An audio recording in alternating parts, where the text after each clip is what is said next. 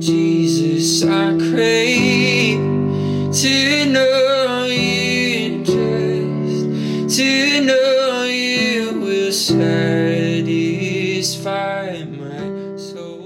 Hey everyone, thanks for tuning in. This is episode number 176. I want to thank you for taking the time to join me on this episode.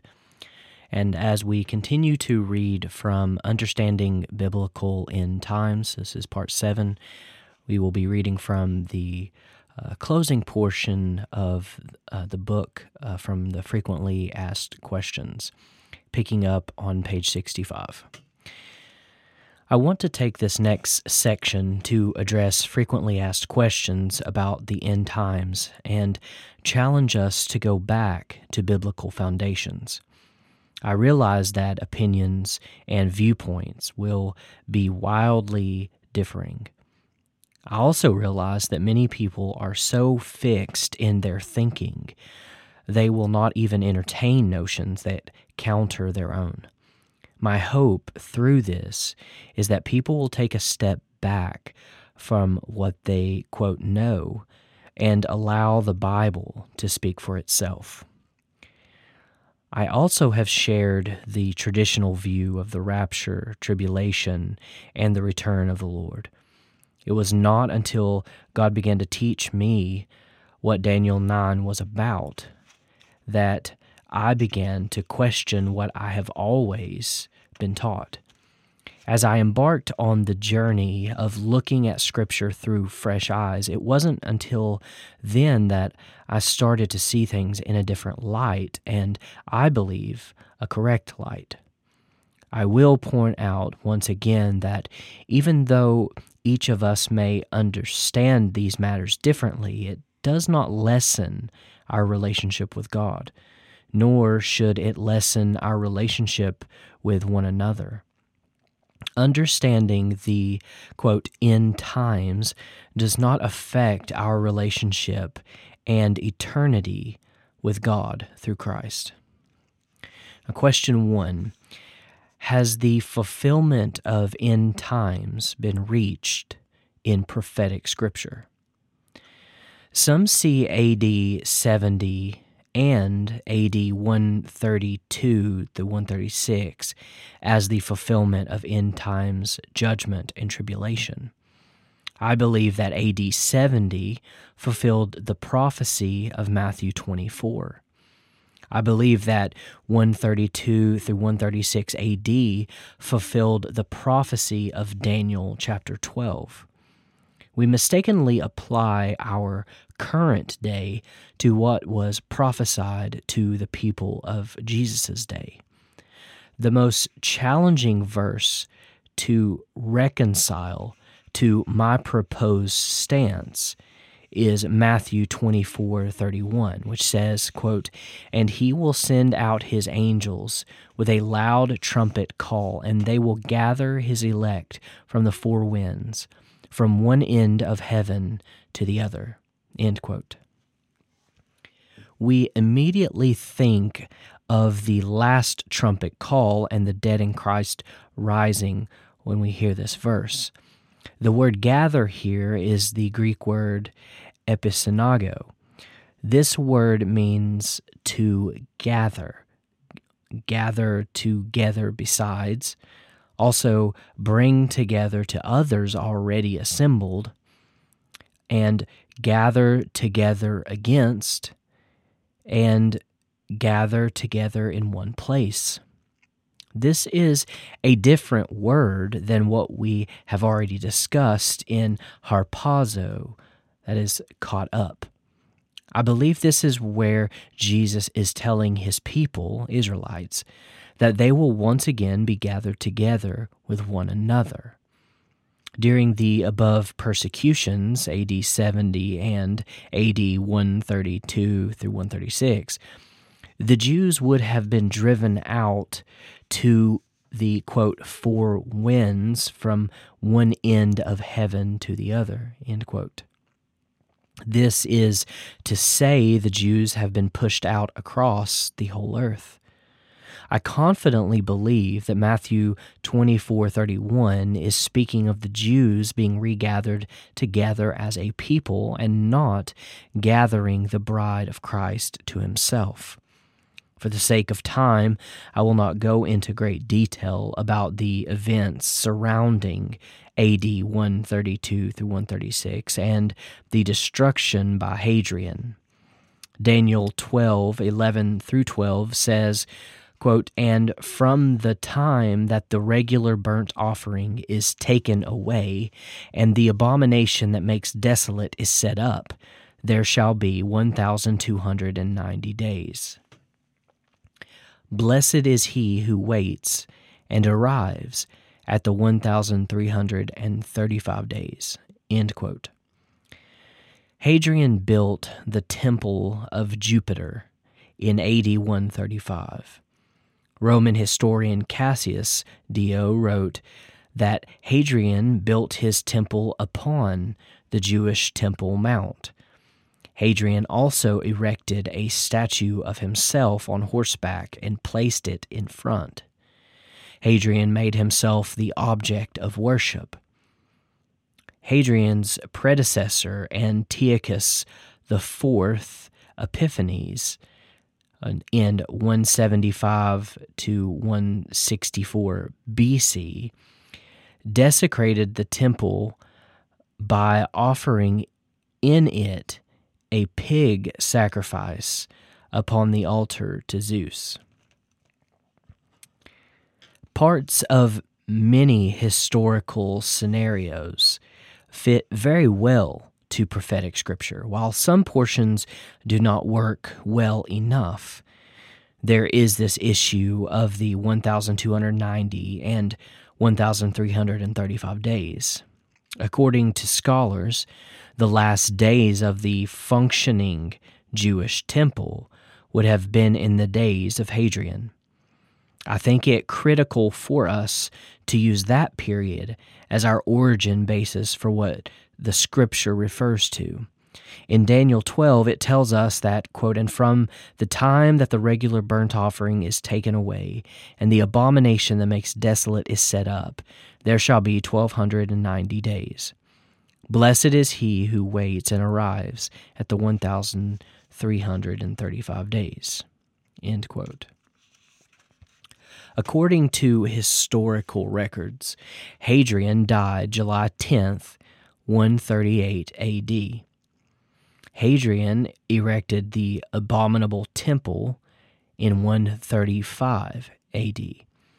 If you add 1290 days from the erecting of the abominable temple, you end up around 138 AD, the year of Hadrian's death. 45 additional days beyond that, 1,335 days, past the building of the temple, I believe coincides with the next emperor Antoninus, who repealed many of the mandates by Hadrian that targeted the Jewish people. Antoninus permitted the Jewish dead to be buried from the slaughter that occurred in AD 132 through 136. The Jews had previously had been previously required to leave their dead on the ground unburied by order of Hadrian. Antoninus also permitted the Jews to practice their religion. The ones who arrive at the 1,335 days are blessed. I believe this to be speaking of the favor that would once again return to the Jewish people, embodied here by the political freedom given by Rome through Antoninus. I hold firmly that this is not speaking of an end time tribulation that marks a period that we are looking for in our day. Humanity always desires for attention to be placed on them, and contemporary American Christianity is no different. Question number two Will the church be present during the tribulation. The church has always been present during and among great tribulation. In fact, the church has become purer and stronger during times of hardship rather than times of complacency, comfort, and ease. Too many scriptures exist in the New Testament regarding persevering during difficult times to cling to the idea that we will be raptured out before any potential great persecution. James 1:12 says, "Blessed is the man who remains steadfast under trial, for when he has stood the test, he will receive the crown of life which God has promised to those who love him."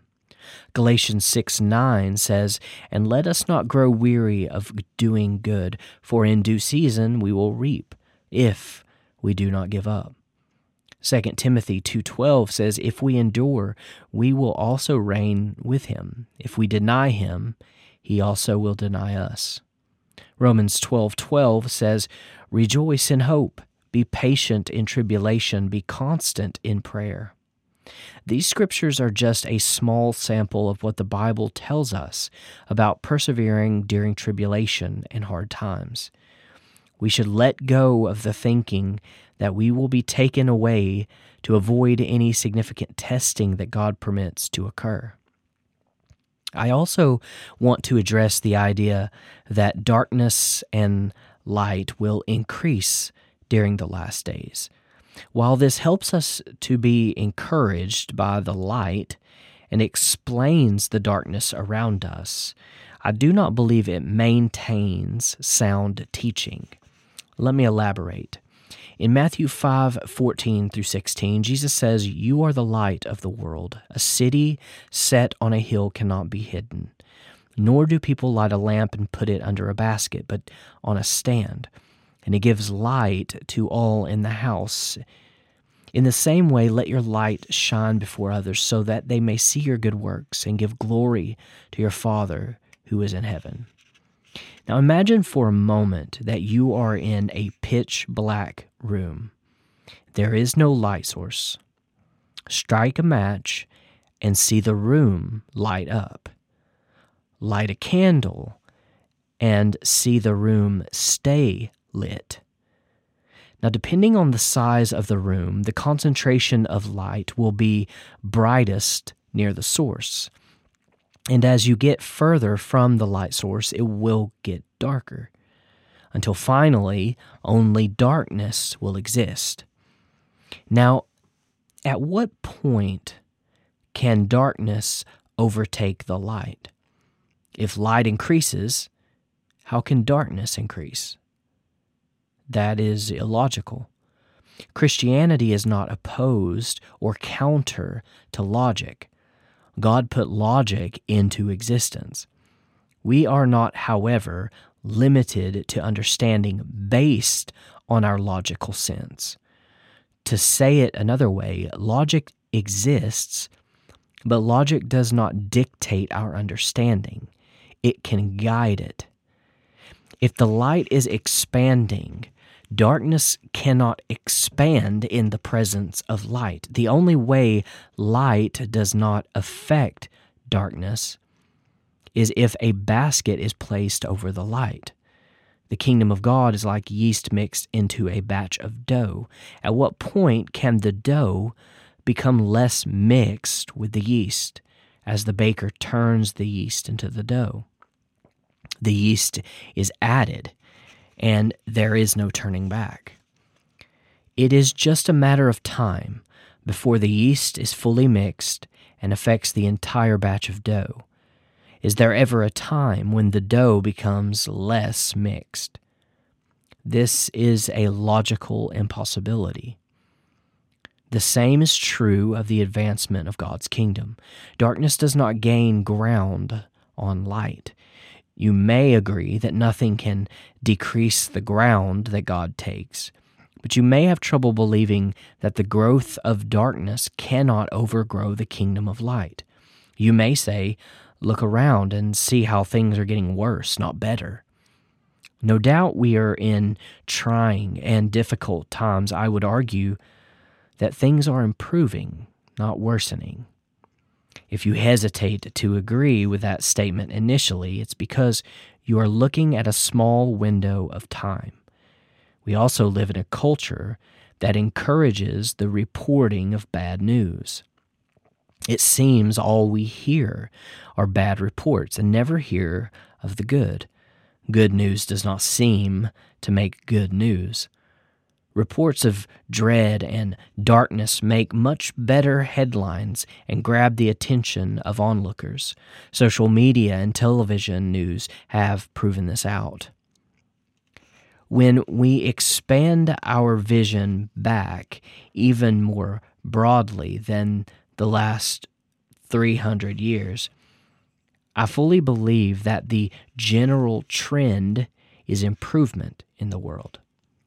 Sometimes the rate of growth is slower and sometimes it is faster.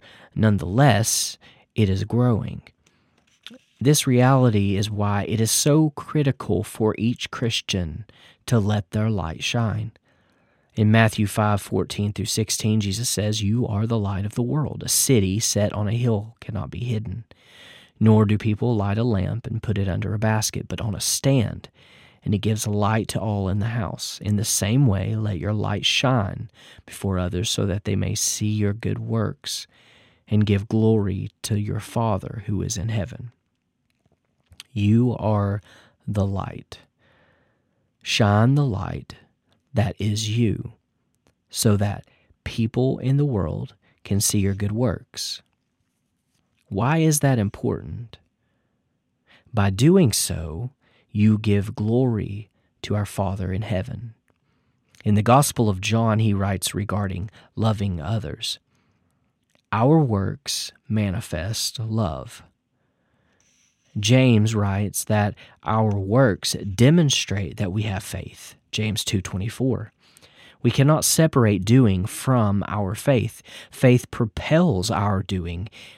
It is by believer's works that the world can see God is at work. Therefore, followers of Christ cannot afford to keep to themselves. They must go forth and do good so that God gets the glory. Look beyond just our slice of time and see that God is making a big difference in the world we live in, and that we get to be a part of that response. This is where we'll stop in this uh, recording. We will pick back up on the next episode under question three, which are what are the birth pains discussed in the Bible and what is the significance? We will see you on the next one. God bless. I would trade a million lifetimes for